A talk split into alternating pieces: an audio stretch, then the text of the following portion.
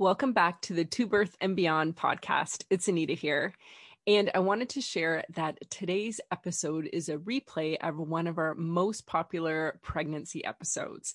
So, Jess and I share our top five tips for less pain and pelvic floor symptoms while walking during pregnancy. So, whether you're planning to become pregnant, you currently are pregnant, or you work with pregnant clients, you're definitely going to want to tune into today's episode. We're so excited to have you with us on this episode of To Birth and Beyond. I'm Jessie Mundell, mom, kinesiologist, and fitness coach to pregnant and current moms. And I'm Anita Lambert, mom, pelvic health, and orthopedic physiotherapist with a focus on women's health. On the show, we provide information and education on fitness, the pelvic floor, fertility, pregnancy, birth, postpartum, and women's health. We offer a brave space to have candid and vulnerable conversations on the struggles and joys of motherhood including all aspects of our physical, mental, and emotional health. While you're listening in, please remember that the information on the show is not meant to diagnose or treat any medical conditions. Please speak with your medical provider for all things related to your healthcare. We're so excited to have you. Let's dive into today's show. Hey everyone, welcome back to another episode of To Birth and Beyond. It's Jessie Mundell and Anita Lambert. And today we're going to be talking about a topic we get asked about quite a bit. Um, people have asked us to do a podcast on this, but also even within like Jessie, her coaching practice, and then also my physio practice. Um, we're going to talk about tips around less pain and pelvic floor symptoms with walking in pregnancy. Because I don't know about you, Jess, but I find people get told like, of any exercise, just keep walking. But I do find it's actually a form of exercise that a lot of people find bothersome in pregnancy, yet there actually is quite a few things you can do to make it more comfortable. Um, what do you find with your with your clients? Yeah, totally. And I think we've talked about this on the show before, but it is the number one thing people are told to do for exercise during pregnancy is just keep walking, just keep on walking right to the end as much as you can. And that definitely can work for some people. But yeah, for me during my first pregnancy, there really got to be a point towards the end where walking was the thing that was ramping up pain and symptoms for me the most as I try to just keep going and keep doing it. And I know that a lot of my clients experience the same thing. So I think this will be helpful because, of course, we want to help people do what they love to do, get outdoors if that is also important to you. So, how can we help you continue to do the walking, but feel better in your body? Yeah.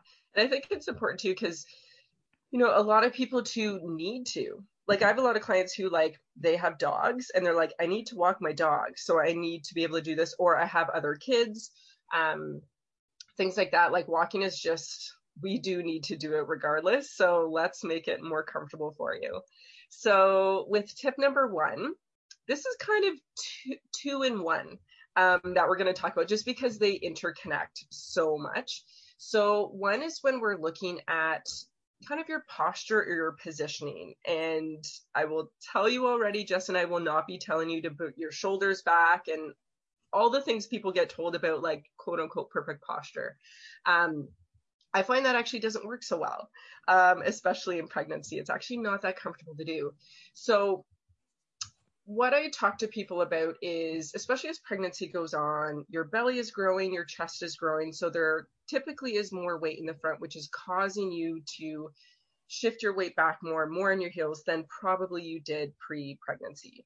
Um, and so sometimes adjusting that in itself can actually change how we feel because it might put pressure differently, whether on our pelvic floor, um, on our lower body. There's just so many reasons why it might be helpful.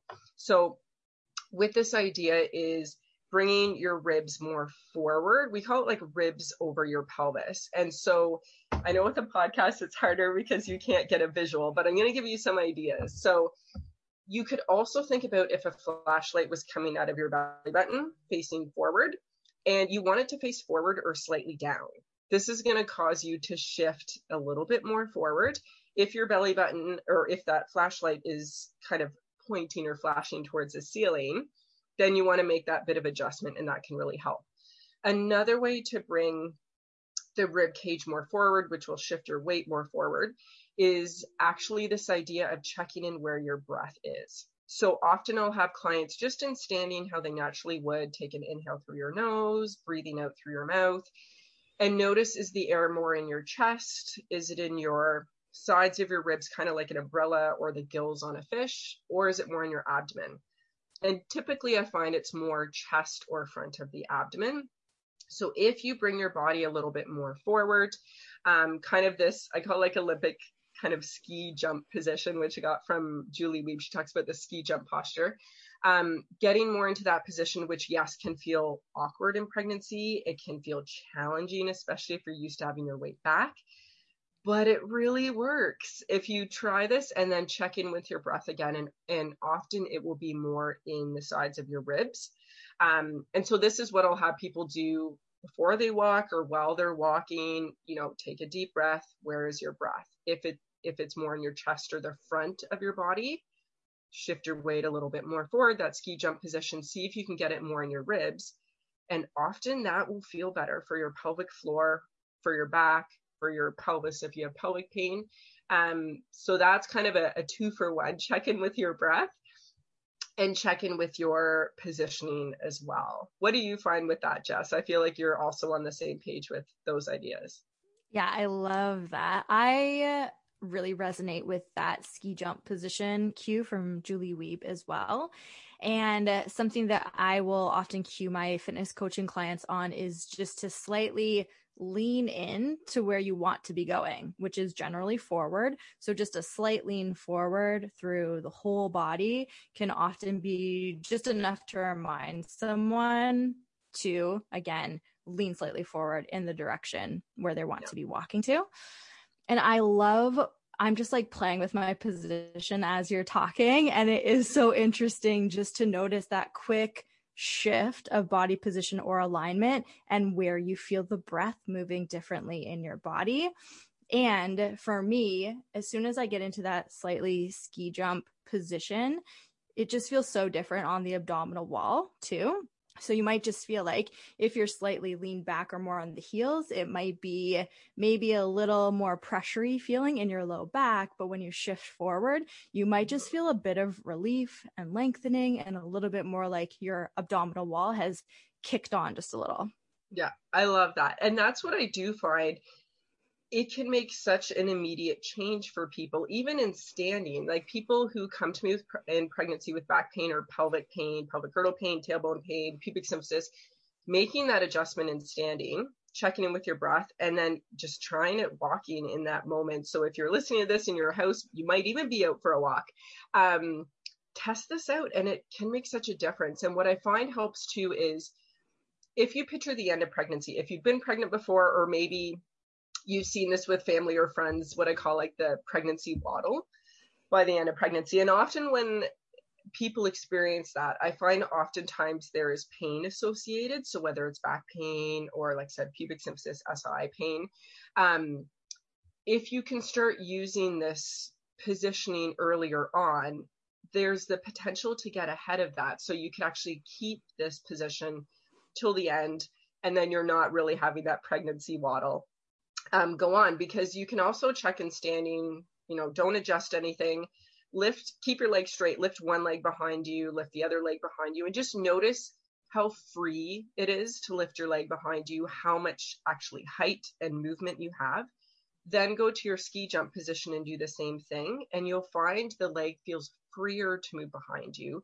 You actually have more mobility. So that's where that all ties together is that forward leaning position actually might give you more mobility or more kind of quote unquote space around your pelvis and your hip to actually get more of a stride, a longer stride, which can be more comfortable versus keeping it really short.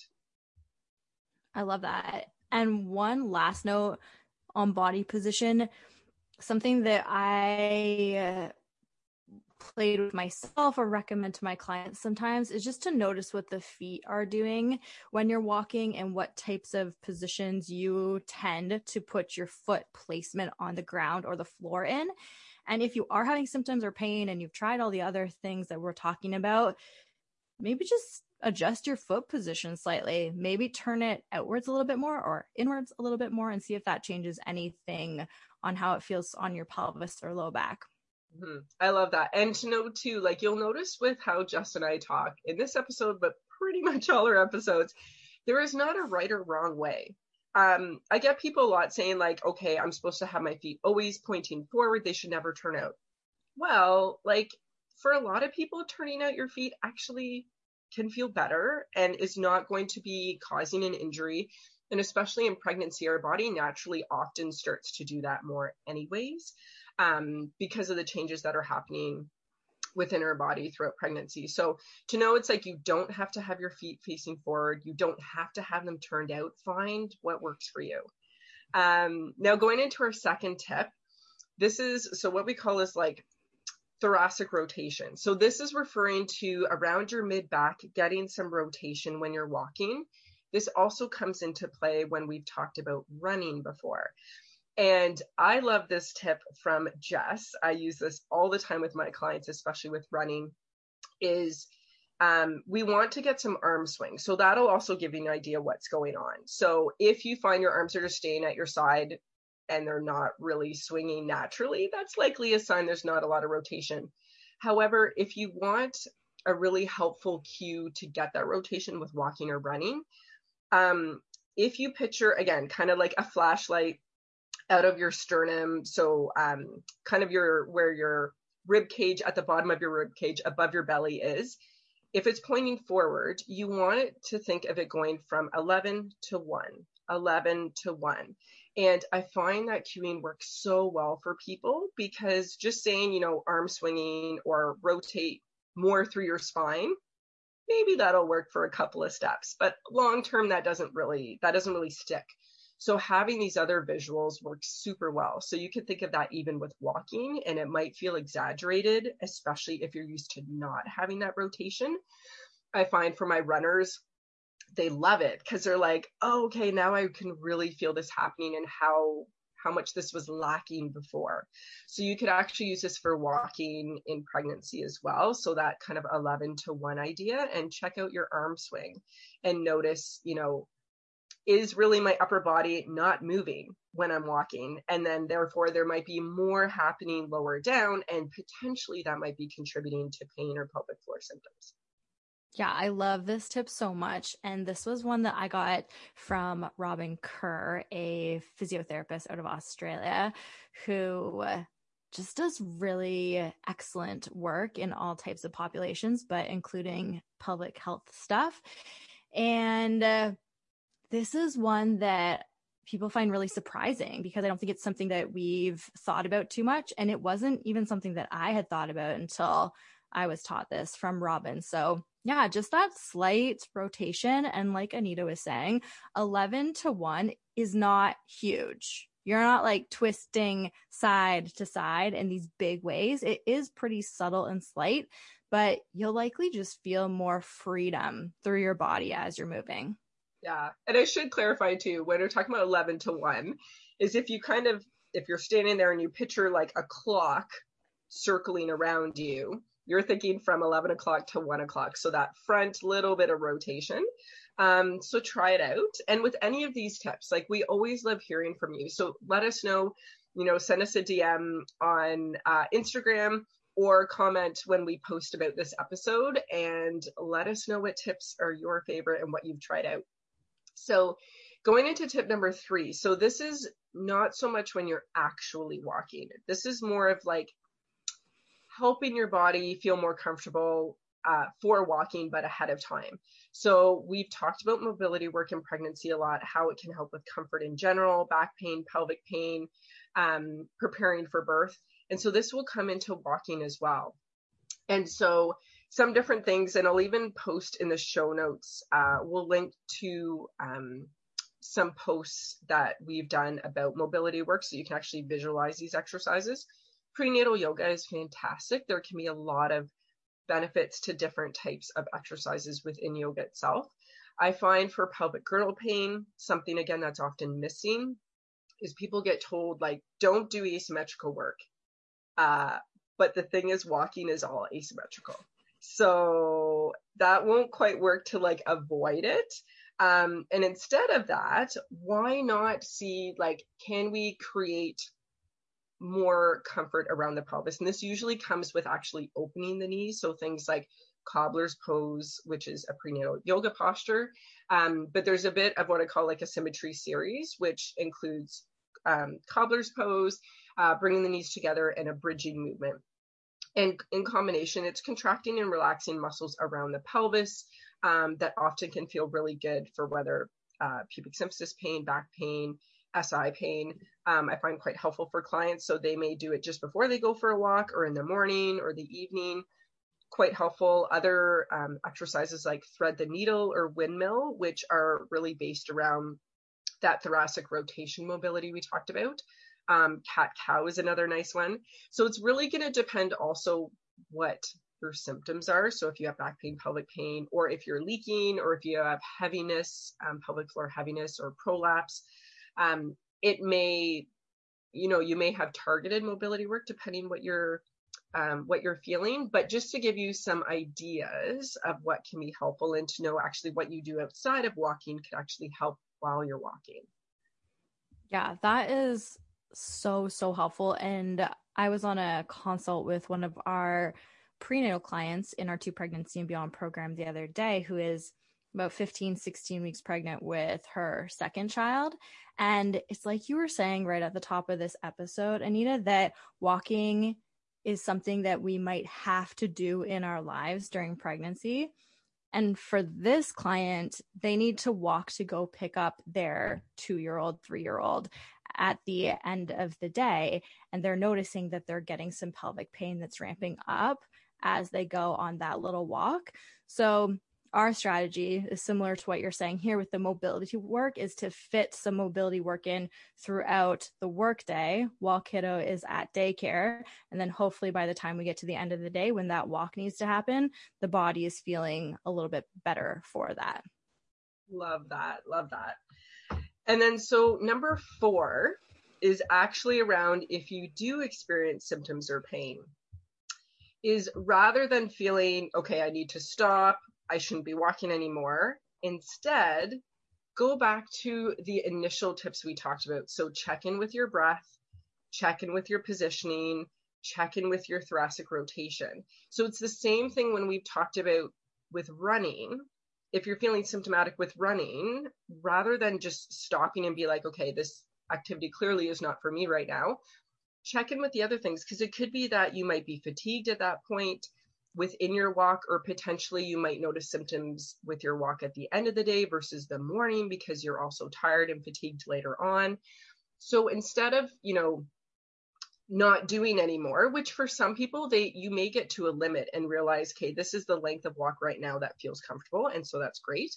But you can also check in with the other things. So your breathing, posture, rotation, and then also check in. Maybe you do feel better if you've done mobility work in the morning before your walk versus the days where you don't get a chance to do that. So check in with those things first if you are feeling symptomatic. Yeah, perfect. Modifying all the things that we can before we omit something, I think is the route that we both like to go whenever possible. Yeah. And then our last step number five. So this is more about things you you may do or you may have been told is are helpful to do, um, but they may actually not be. So this idea, if you're having pain or pelvic floor symptoms like leaking um, with your walking, is rather than trying to hold everything, and this may come into play too if you're experiencing pelvic organ prolapse. It is a very kind of intuitive feeling. You want to hold everything up and in. So you may be kind of squeezing your pelvic floor the entire time. You may be sucking in your abdomen the whole time. Check in with that and see if you can like let it go. Um, every time I say that, because Pippa's like obsessed with Frozen, so I always, oh yeah, gosh. that starts to play in my head. But um, um, just yeah, like let it go in terms of let the belly go.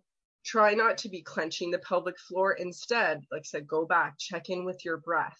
Um, and we didn't go into depth in it in this episode, but we have in the past this idea of, you know, your breath and the pelvic floor and your abdomen, this whole core canister, how they can all affect each other. So actually checking in with your breath can actually help your pelvic floor do what it needs to do without kind of overdoing it. It doesn't need to clench the whole time. That's really not how our pelvic floor naturally works is you know holding it all day it ebbs and flows depending on the activity we're doing the same with if you were going for a walk um, and walking your dog that's going to be different having someone kind of pull on your arm that's going to different be different than if you walked by yourself versus if you're maybe you're postpartum and you're baby wearing which is then another pressure on the body so just to know depending what's going on with your walk um, so just notice tendencies you may be doing, and even just releasing those could actually help your symptoms. Um, and then I also always want to mention with this one too, because there is a myth out there like if you're having pain or symptoms in pregnancy, it means that like your pelvis is very unstable. Um, and I just, I will probably repeat it so many more times as we do more podcast episodes. Your pelvis is extremely stable, and so is your back even when you're pregnant. It is. Um, the research, the research does not support that it actually is unstable. So to know to if you're experiencing pain in that, again, go back to those initial tips, see if you can adjust those things um, to help you feel more comfortable and less symptomatic. How do you feel about that, Jess? Yes. Oh my gosh say it again and again and again. This is exactly what I was talking about with that same prenatal client is that they were feeling unstable in their hips and their pelvis. And so it's just a bit of education work around that and also then shifting your mindset slightly about what that actually means in your body. Is it true that my left hip is unstable? Or is it not true? And then again, telling ourselves maybe a slightly different story and moving from there. But I think that this idea of not sucking in, not gripping on the pelvic floor is such a big one, especially for my clients. Many who have been athletes in the past identify as being athletic. We just want to do everything so well and so hard and so perfectly. And like, harder, faster, better, stronger, when really it can be so much more comfortable and effective for us to tone it down. Yeah, I love that. And yeah, and I think it's good to bring up too with around the pelvis, around kind of quote unquote stability. You may, you, it is very valid to feel that your pelvis or area is unstable. Like that sensation is real. It's more that we want to let you know that the actual joint itself, it may feel that way. However, the joint itself or that area is actually quite stable. There is a lot of support there and just kind of tweaking how you're doing things. Um, because there is that shift in uh, your center of gravity in that when you're pregnant. So more about adjusting that and then seeing those changes in the moment also kind of reinforce that feeling of like, okay, no, my pelvis is stable. Um, and I can actually get more comfortable. I don't have to necessarily stop uh, what I'm doing. You can still do things. You just may need to modify or use a different strategy to continue doing it. We hope you enjoyed listening to this episode of the To Birth and Beyond podcast. You can find any links or resources we discussed in the show notes at tobirthandbeyond.com. And if you enjoyed today's show, we would love for you to leave us a review on iTunes and subscribe to the To Birth and Beyond podcast in iTunes or Stitcher.